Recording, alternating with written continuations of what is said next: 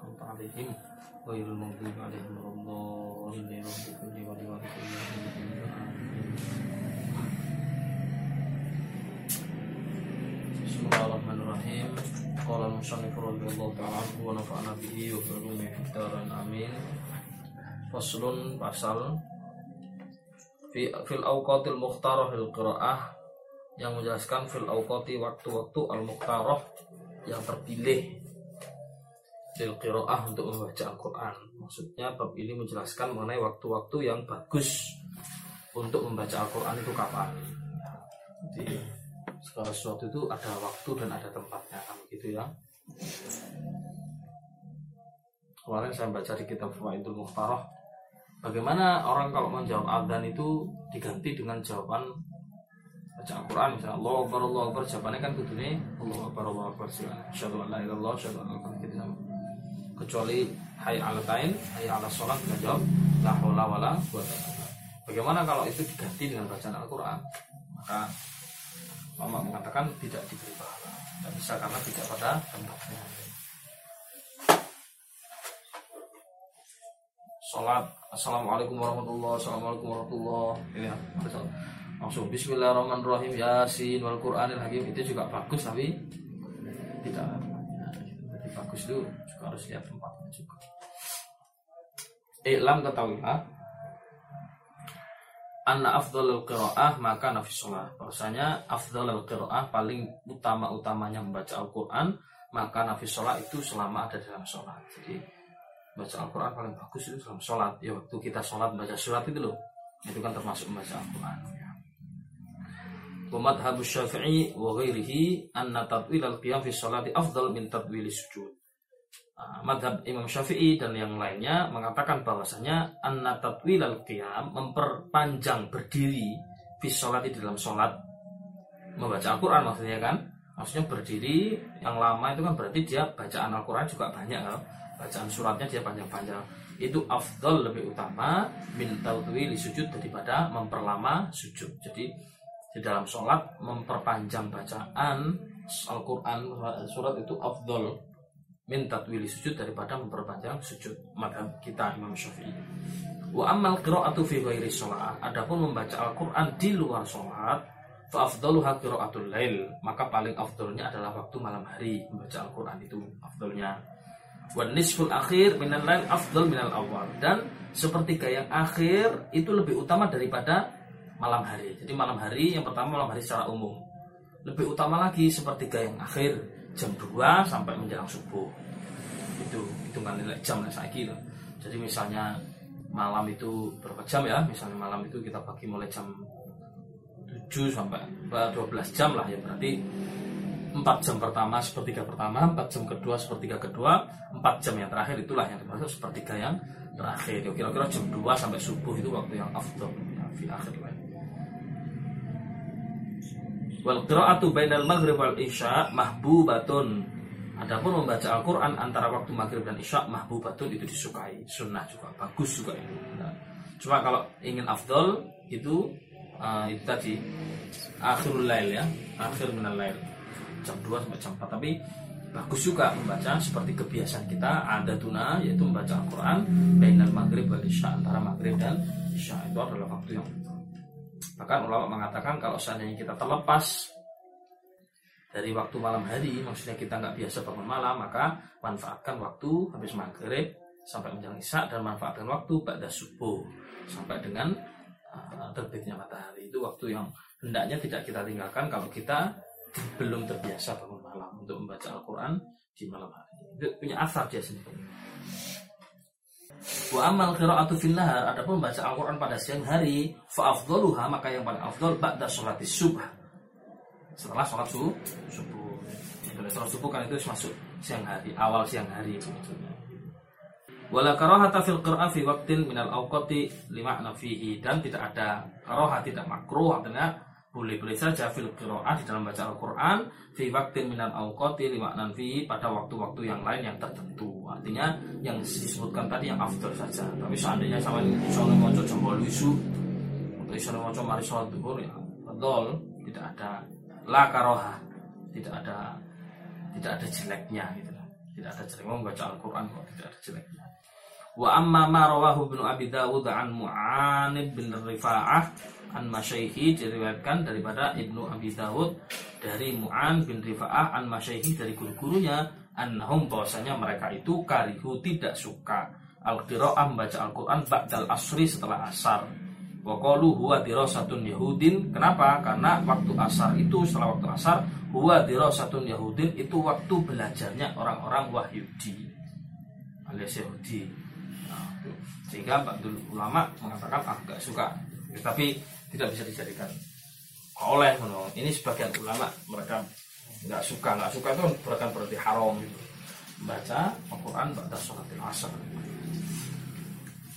Faghairu makbulin wala aslalah. Faghairu makbulin bahkan mereka beberapa Faghairu makbulin bahkan bacaan pada waktu itu tidak uh, makbulin maka pendapat ini maaf ghairu makbulin tidak bisa diterima wala aslalahu dan tidak ada dasarnya sama sekali. Imam Nawawi mengomentari pendapat yang mengatakan makroh hukumnya baca Al-Quran atau asal itu ghairu makbul tidak bisa diterima wala aslalahu dan tidak ada dasarnya sama sekali. Berarti kesimpulannya boleh boleh saja ya.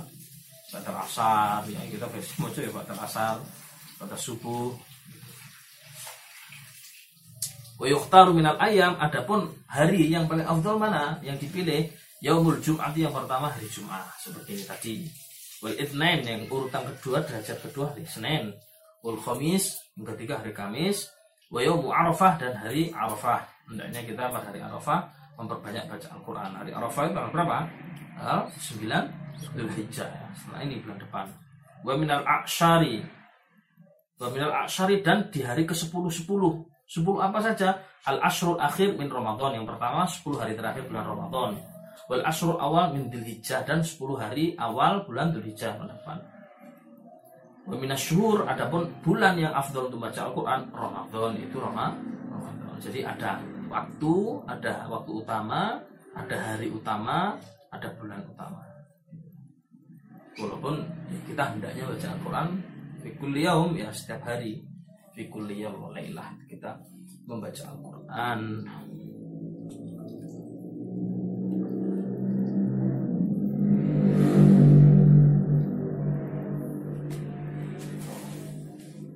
Paslon pasal berikutnya.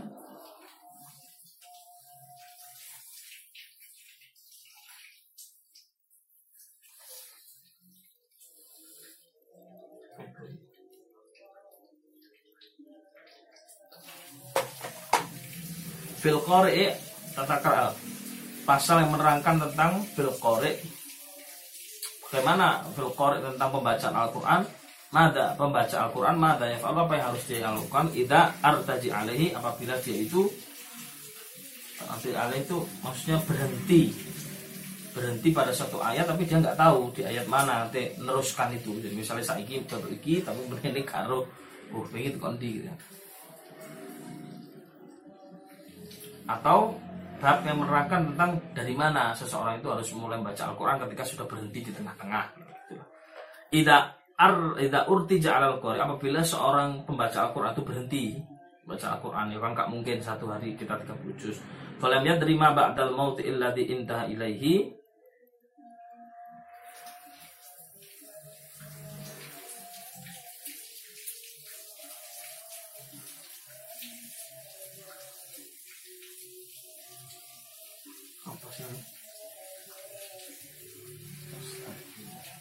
Fasa'ala anhu wairuhu Kemudian dia bertanya kepada ah, gitu. Falam idza urtija 'alal qari apabila urtija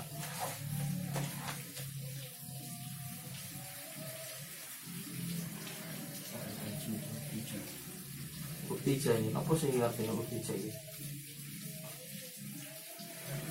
Apa itu?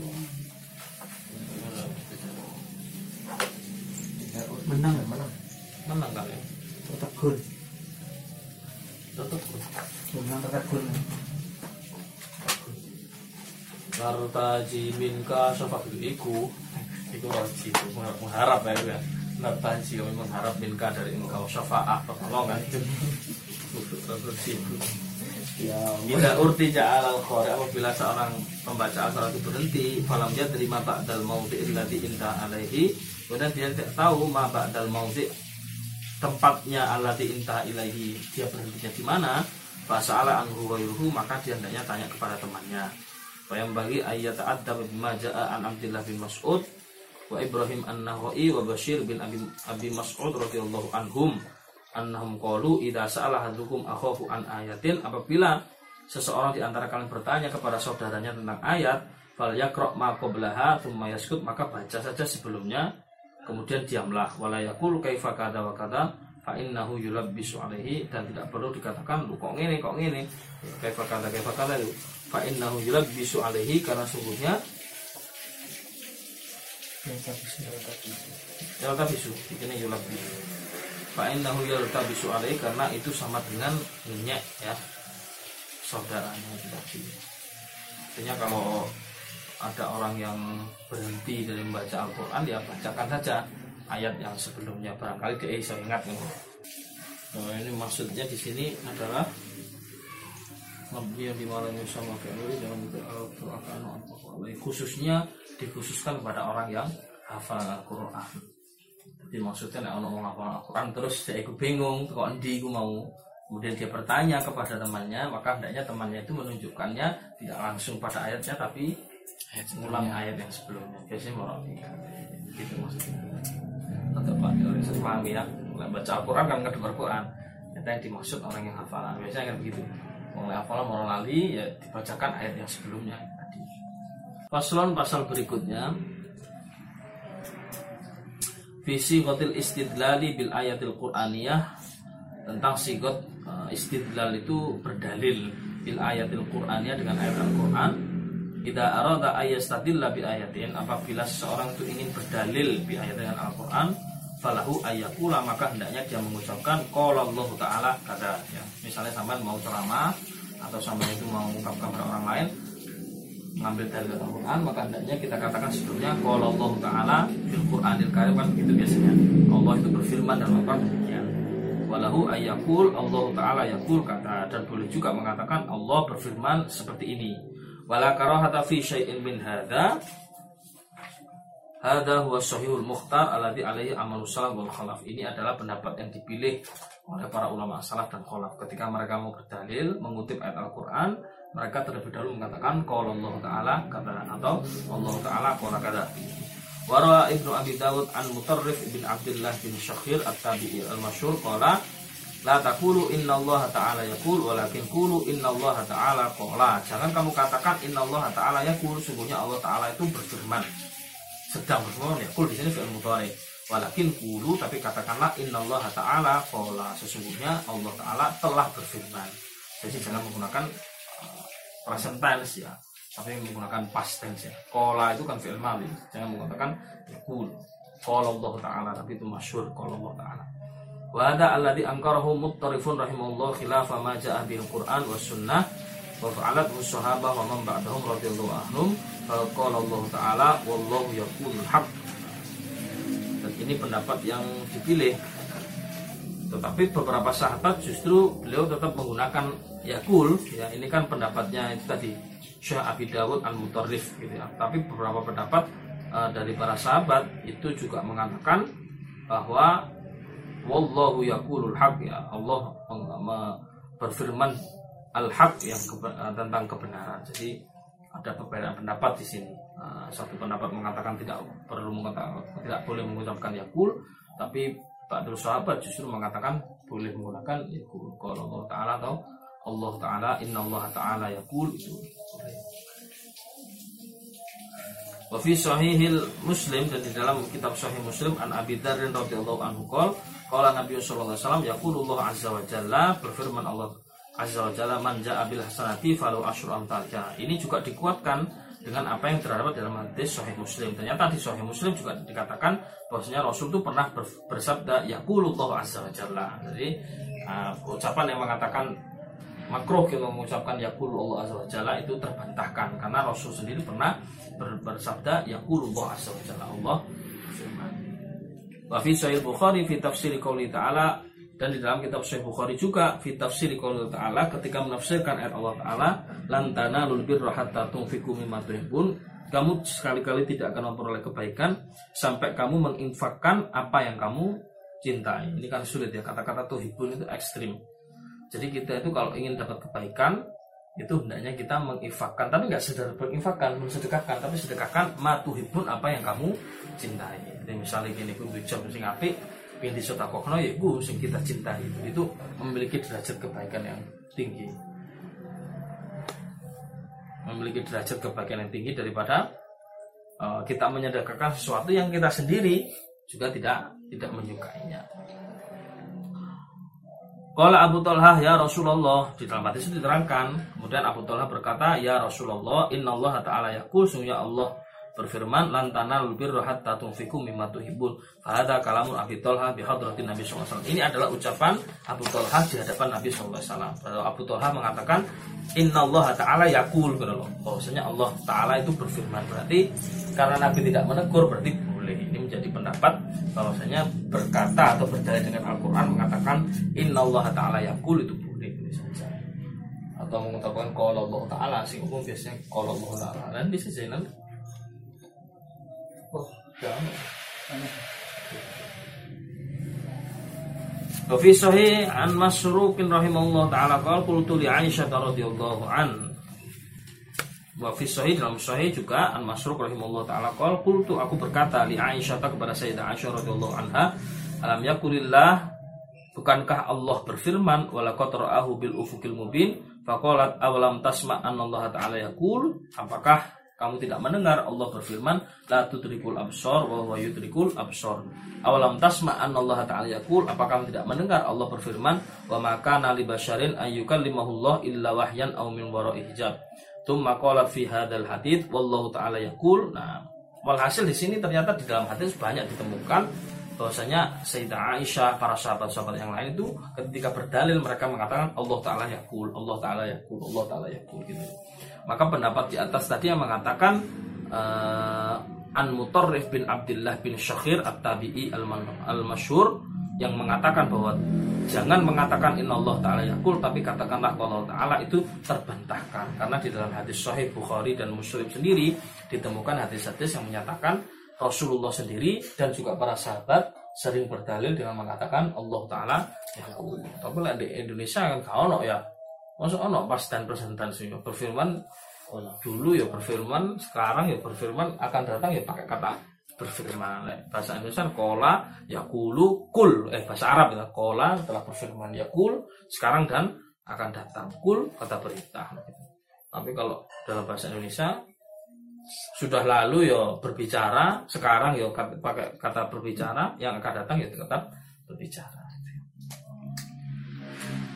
wa nadha'iru hadza wa nadha'iru hadza fi min an taala. Dan pembahasan mengenai ini sebenarnya banyak sekali. Tapi kami cukupkan sampai beberapa di sini saja. Wallahu taala. Artinya Imam Nawawi mencukupkan.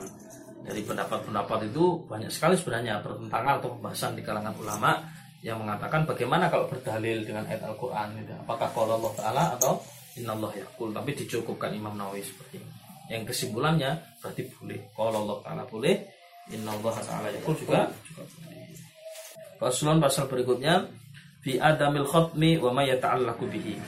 Pasal yang menerangkan tentang tata krama Mengkhatamkan Al-Quran Wa ma yata'allaku bihi Dan apa-apa yang berhubungan dengan dengannya. Wa fihi masailun dan di sini e, terdapat beberapa permasalahan. Al-ula yang pertama adalah Fi waktihi tentang permasalahan waktu Qad taqaddama annal khatma lil qari'i wahdah yustahabbu ayyakuna fi shalah. Di sini dikatakan bahwa telah kami jelaskan annal khatma lil qari'i bahwasanya mengkhatamkan Al-Qur'an wahdah sendirian yustahabu itu disunahkan ayyakuna fi shalah dilakukan dalam sholat. Jadi misalnya sama ngaji Al-Qur'an mau khataman ini, khatamannya lah iso justru boleh sama waca ambil pas sholat gitu. Wa annahu yustahabu ayyakuna fi rakaat sunnatul sunnatil fajar dan disunahkan lagi melakukannya pada dua rakaat sunnah fajar. Sunnah fajar itu berarti dua rakaat sunnah qobliyah subuh, ya. Au rakaat sunnatil maghrib atau dua rakaat sunnah maghrib atau maghrib. Wa fi rakaat sunnatil fajri afdol. Tetapi menghatamkan Al-Qur'an pada dua rakaat fajar atau dua rakaat sunnah qobliyah subuh itu afdol lebih utama wa annahu yustahabbu dan bahwasanya disunahkan ayyaktima untuk menghatamkan khatmatan satu kali khataman fi awalin nahar fi daurin di awal siang fi daurin di dalam rumahnya wa yaktima khatmatan ukhra fi awal lail fi dauri akhor dan menghatamkan lagi pada waktu yang lain pada malam hari di ruangan yang lain. Jadi di sini disunahkan ya saiki khataman minggu ini atau bulan ini khataman di dalam kamar pagi hari. Nanti bulan depan khataman di ruang tengah gitu membaca khatamannya itu sehingga rumah kita menjadi barokah. Wa amma ma yahtimu fi ghairi shalah adapun orang yang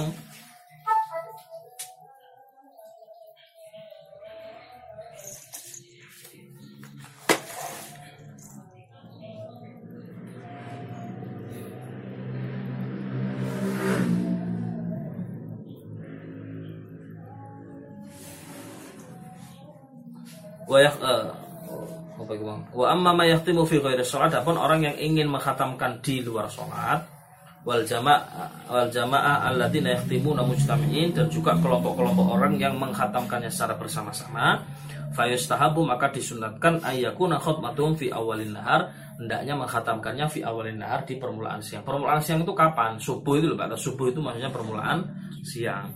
Au fi awalil lail kama atau di awal malam berarti ba'dal maghrib itu awal malam wa awal nahar afdal inda ba'dil ulama. Tetapi menurut sebagian ulama menghatamkan Al-Qur'an pada pagi hari itu lebih afdal.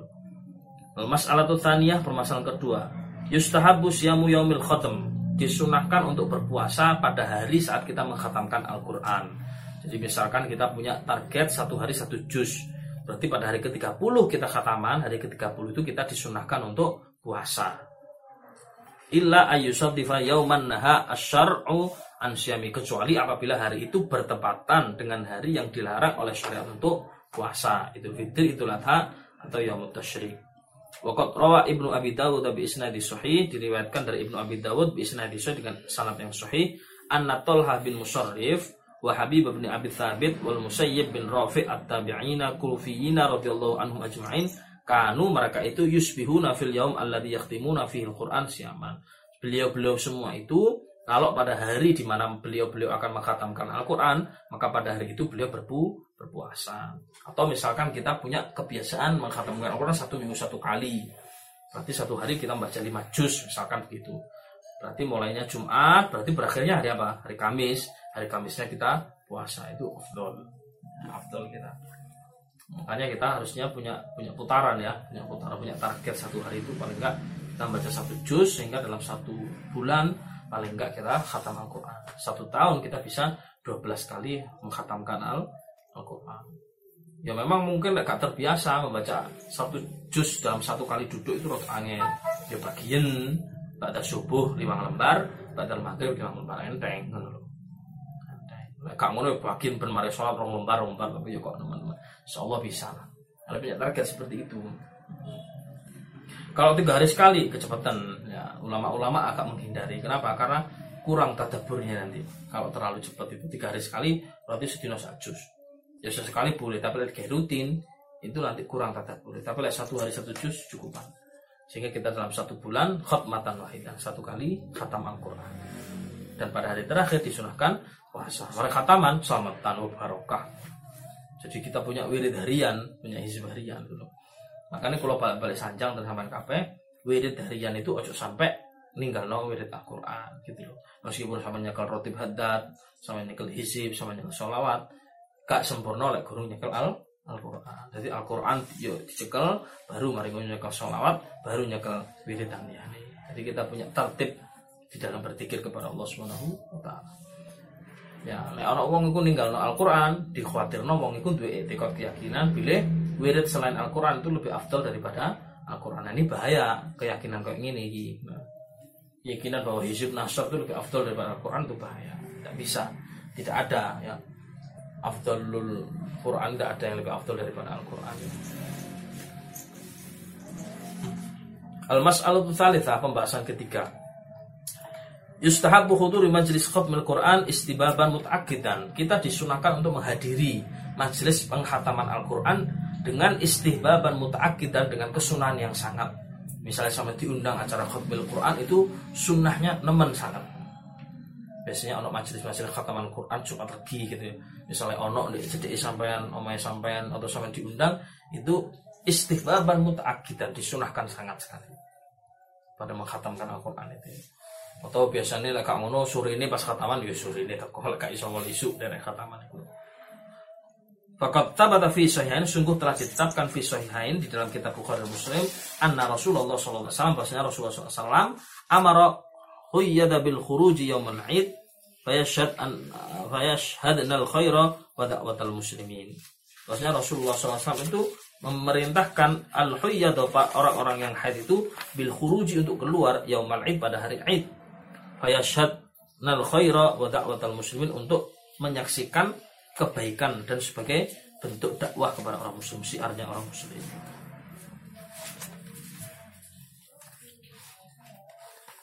Warawa ad-Darimi dijawabkan dari ad-Darimi wa Ibnu Abi Dawud bi isnadihima an Ibnu Abbas radhiyallahu anhu annahu kana bahwasanya beliau itu yaj'alu menjadikan rajulan yuraqibu rajulan yaqra'ul Qur'an Faida arada yakhtim a'lama bin Ibnu Abbas fa yashhadu. Jadi kalau ada orang pada zaman itu mau menghatam Al-Qur'an, itu diberitahukan kepada orang lain, pada Ibnu Abbas di sini fa yashhadu dzalik dan Ibnu Abbas ikut menghadiri acara khataman Al-Qur'an itu tadi. Jadi itu suatu kebiasaan yang baik menghatamkan Al-Qur'an dan mengundang mengundang orang lain. Kebiasaan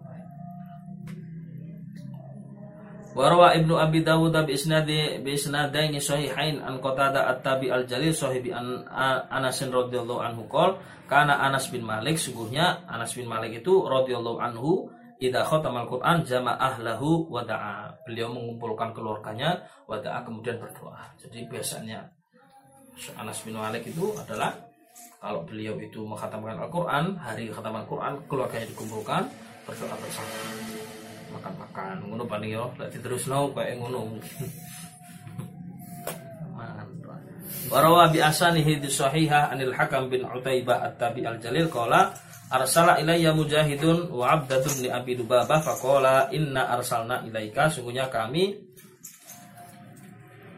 uh, datang kepada engkau li anna aradna an nakhtimal Quran. Karena kami ingin menghatamkan Al-Qur'an wa doa yustajabu inda khatmil Quran dan karena doa itu yustajabu diistijabah pada saat momen-momen khutmil Quran gitu loh. Makanya usaha no kita sering-sering menghadapi menghadiri jamuan Allah Taala di dalam majelis-majelis pembacaan Al-Quran atau majelis-majelis khutmil Quran itu. Mulai kaiso menghadiri majelis ya sampean gak wiyo ngono ya mau berarti saat hari jus pas hari terakhir ada 30 wis karo apa wong apa ngundang wong loro ngundang wong telu untuk melu khataman bareng-bareng. Sudaharan terus itu itu barokah. Itu sudah jadi amalan sampean amalan ampuh sampean gitu wirid itu wirid itu kan macam-macam ya tapi tidak ada yang afdol. Selain daripada al Al-Quran. Dan tidak boleh kita punya etikot ada wiridan yang lain yang lebih afdol daripada Al-Quran. Oh ya Wafi ba'dir riwayat sahihah dan di sebagian riwayat yang sahihah annahu kana yaku annahu kana yuqol dikatakan innar rahmata sungguhnya rahmat itu tanzilu turun inda khatimatil Quran ketika majelis penghataman Al-Quran. Warawa bi isnadi sahih an Mujahid qala kanu yajtami'una inda khatmil Quran. Dilihatkan bahwasanya beliau-beliau itu berkumpul ketika acara khatmil Quran. Yakuluna mereka berkata tanzilur rahmah sungguhnya rahmat itu turun pada saat momen-momen khatmil Quran. Ya, ini budaya yang bagus ya kayak di kampung-kampung ya di daerah kita anak budaya-budaya khutbah Quran itu hendaknya kita hadiri itu bagus ya. Al mas'alatul rabi'ah permasalahan keempat. Yustahabu doa akibal khutmi istibaban mutakidah. Disunahkan untuk berdoa setelah khutmil Quran istibaban mutakidah dengan kesunahan yang sangat. Lima karena fil mas'alatil lati qablaha sebagaimana kami sebutkan sebelumnya Warawa ad-darimi diriwayatkan dari ad-darimi bi isnadihi an Humaid al-Araj qala man qara al-Qur'an tsumma da'a. Barang siapa membaca Al-Qur'an tsumma da'a kemudian dia berdoa amana ala du'ahi arba'atu alafi malakin doanya itu akan diaminkan oleh arba'atu alafin 4000 malaikat. Ya 4000 malaikat. Kita itu itu sering-sering njaluk donga karo makhluk sing gak dosa. Yaiku malah karena makhluk sing gak dosa iku mesti dongane mustajabah kan ya dikabulkan. Salah satunya apa dengan memperbanyak membaca sholawat itu karena kira mau sholawat Gusti Allah maringi rahmat malaikat dungano bisa. Lah dungane malaikat itu dungane makhluk sing gak duwe itu dosa makhluk sing gak duwe dosa itu mesti mustajab. Termasuk iki tadi sapa wong sing maca Quran kemudian berdoa Bagaimana mereka khatam Quran berdoa nah, Ammana ala du'ahi Doanya itu diaminkan oleh Arba'atu alafi malakin Oleh 4000 malaikat gitu percaya apa enggak ini kira-kira? Ya kudu percaya kalau enggak percaya ya kan? Oh, kudu kayak dongeng kayak apa? Nah, kadang-kadang kita itu begitu loh. Maksudnya kini ku ya aku kalau makan jenazah tapi di dalam kehidupan sehari-hari kayak kapati yakin lah yakin kan berarti semangat kan mari ngono. Wayang bagi dan hendaknya ayulah ayuli hafid doa. Hendaknya banget banget pakai di dalam doa banget banget. Lagi dengan doa aku ya nemen-nemen. Lah doa aku sing DP DP tenanan. Nemen. Dalam arti DP DP apa ya? Yo temenan oleh doa itu. Khusyuk oleh doa itu.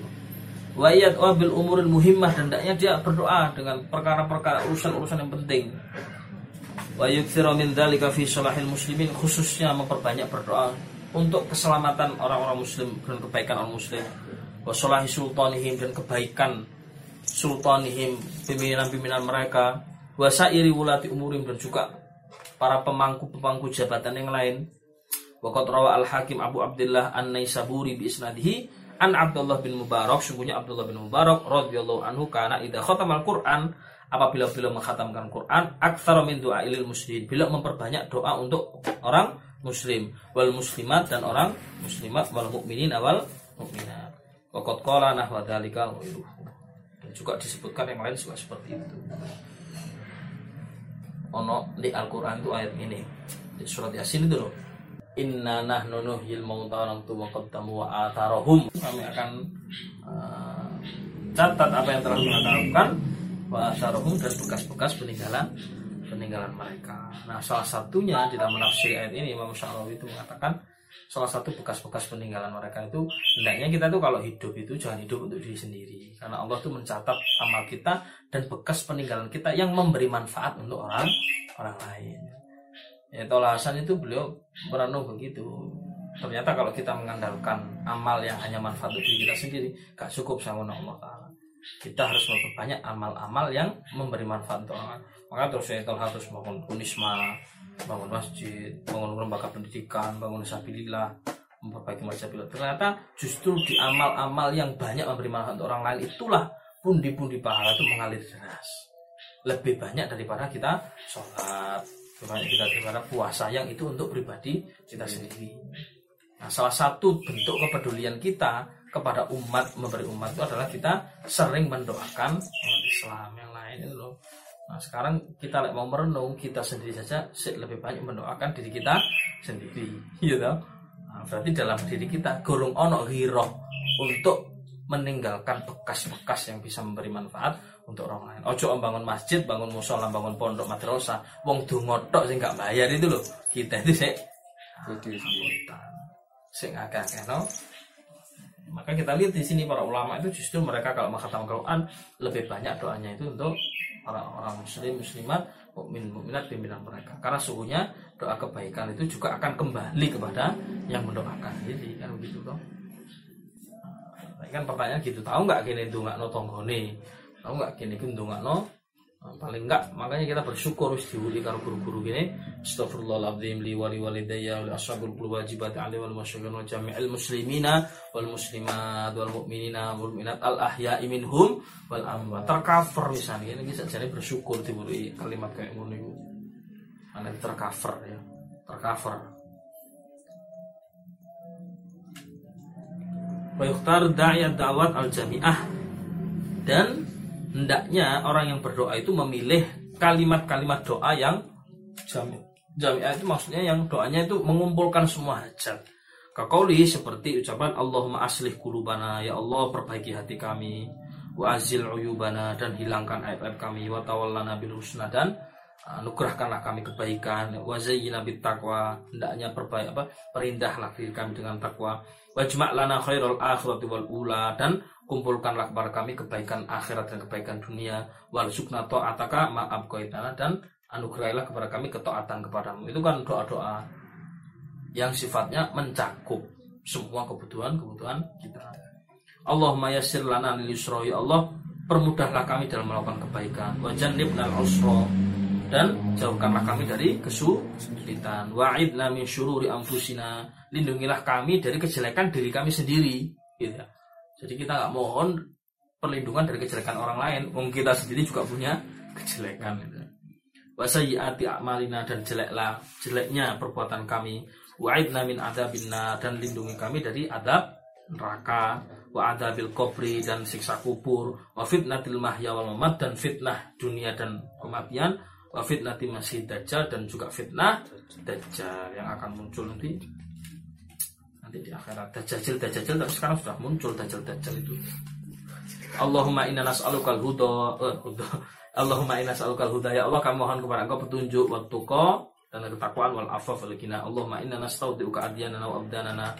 Ya Allah kami memasrahkan menitipkan kepada engkau agama kami dan badan kami wa khawati a'malina dan akhir perbuatan kami wa anfusana dan juga kami titipkan diri kami wa ahlina dan keluarga kami wa ahbabana dan orang yang kami cintai ya wa sairul muslimina dan seluruh orang muslim wa jami'a man an'amta bihi alaina wa alaihim min umuril akhirati wa dunya seterusnya. Kemudian lagi Allahumma inna sa'aluka al afwa wal afiyah fid dini wad dunya wal akhirah. Ya Allah kami mohon kepada Engkau al afwa pengampunan wal afiyah dan kesehatan fid dini wad dunya dalam urusan dunia agama dan akhirat. Wal jam abai wal wajma wal jam abainana dan kumpullah kami wa baina ahbabina dan orang-orang kami cintai fi dari karomatika di tempat yang engkau muliakan. Surga. Dan orang-orang kita cintai siapa yang kita cintai? Sayyidina Rasulullah sallallahu alaihi wasallam ya. Wa alihi wa ashabihi wa dzurriyyatihi para ulama-ulama, para aulia usolin, orang yang kita cintai, keluarga-keluarga kita, ya kan? Siapa lagi yang kamu cintai? Bifadlika wa rahmatika dengan keutamaan dan rahmatmu. Allahumma aslih ulatal muslimin. Fi ihsan ilaihim wasyafaqati alaihim warifqi bihim wal a'dina bi masalihim wa habibhum ila ra'iyah wa habib ra'iyah ilaihim. Ya Allah cintakanlah pemimpin-pemimpin kami kepada rakyatnya. Wahab bibir ra'ya ilaihim. Dan jadikanlah rakyat itu juga mencintai pemimpinnya. Wa waqihum li siratikal mustaqim. Dan berilah petunjuk pada mereka pada jalan yang lurus. Wal amal bi wadha'ifi dinikal qawim Allahumma tu bi 'abdika sultanina wa fi kulli masali al akhirati wad dunya wa habibhu ila ra'iyah wa habibir ra'iyata ilaihi. Itu contoh-contoh doa.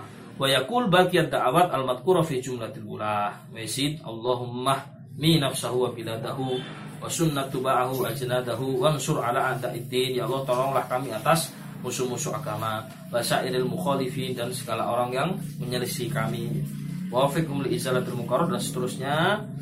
Allahumma asri ahwalal muslimin wa arqisum as'arahum wa aminhum fi awtanihim dan seterusnya. Langsung selesai itu doa-doa yang bisa dibaca ini. Kita baca langsung terakhir Allahumma salli wa sallim ala Muhammadin wa ala ali Muhammadin kama sallaita ala Ibrahim wa ala ali Ibrahim wa barik ala Muhammad wa ala ali Muhammad kama barakta ala Ibrahim wa ala ali Ibrahim fil alamina innaka Hamidum Majid. Ini bisa dibaca ketika kita menghatamkan Al-Qur'an, doa yang mengumpulkan berbagai kebaikan. Atau kita juga bisa baca doa sing Al-Qur'an Al-Qur'an terakhir kan. Allahumma zain akhlaqana bil Qur'an ya gitu ya. Allahumma ja'al Qur'an lana fid dunya qarina. Ya Allah jadikan Al-Qur'an itu di dunia itu sebagai teman karib kami. Wa fil qabri munisa dan dalam al-kubur sebagai pelindung kami. Wa fil qiyamati syafi'a dan pada hari kiamat jadikan Al-Qur'an itu sebagai penolong kami. Wa ala sirati nuro dan pada saat di sirat melewati sirat jadikan Al-Qur'an itu sebagai cahaya bagi kami. Wa minan nari sitron wa hijaba dan dari neraka jadikan Al-Qur'an itu sebagai penghalang kami. Terakhir al mas'alatul khamisah permasalahan yang kelima yustahabu disunahkan Idza faragha minal khatmati tatkala selesai dari khataman Al-Qur'an ayyashra'a fi ukhra akibaha. Apabila selesai khataman Al-Qur'an ayyashra'a hendaknya bersegera fi ukhra akibaha melakukan khataman lagi gitu. Maksudnya menuju khataman yang berikutnya gitu. Maksudnya wali khataman untuk mandek terus lagi baca Al-Qur'an. Faqad istahabba salaf wa tahju fi bi hadithi Anas radhiyallahu anhu. Ini disukai oleh para ulama salaf dan mereka berhujjah dengan hadis Rasulullah SAW yang bersabda khairul a'mali al halu sebaik-baiknya perbuatan adalah al halu yang disegerakan kayak ngono ya. Warihlah. Ya. Al halu yang selesai warihlah dan segera dilakukan kembali. Kila wa ma huma qala iftitahul Quran wa khatmuhu. Yaitu mengawali Al-Quran dan mengkhatamkannya. Jadi segerakan mengawali baca Quran terus mengkhatamkan. Harus khatam baru baca Quran mana bukan mana. Gitu maksudnya.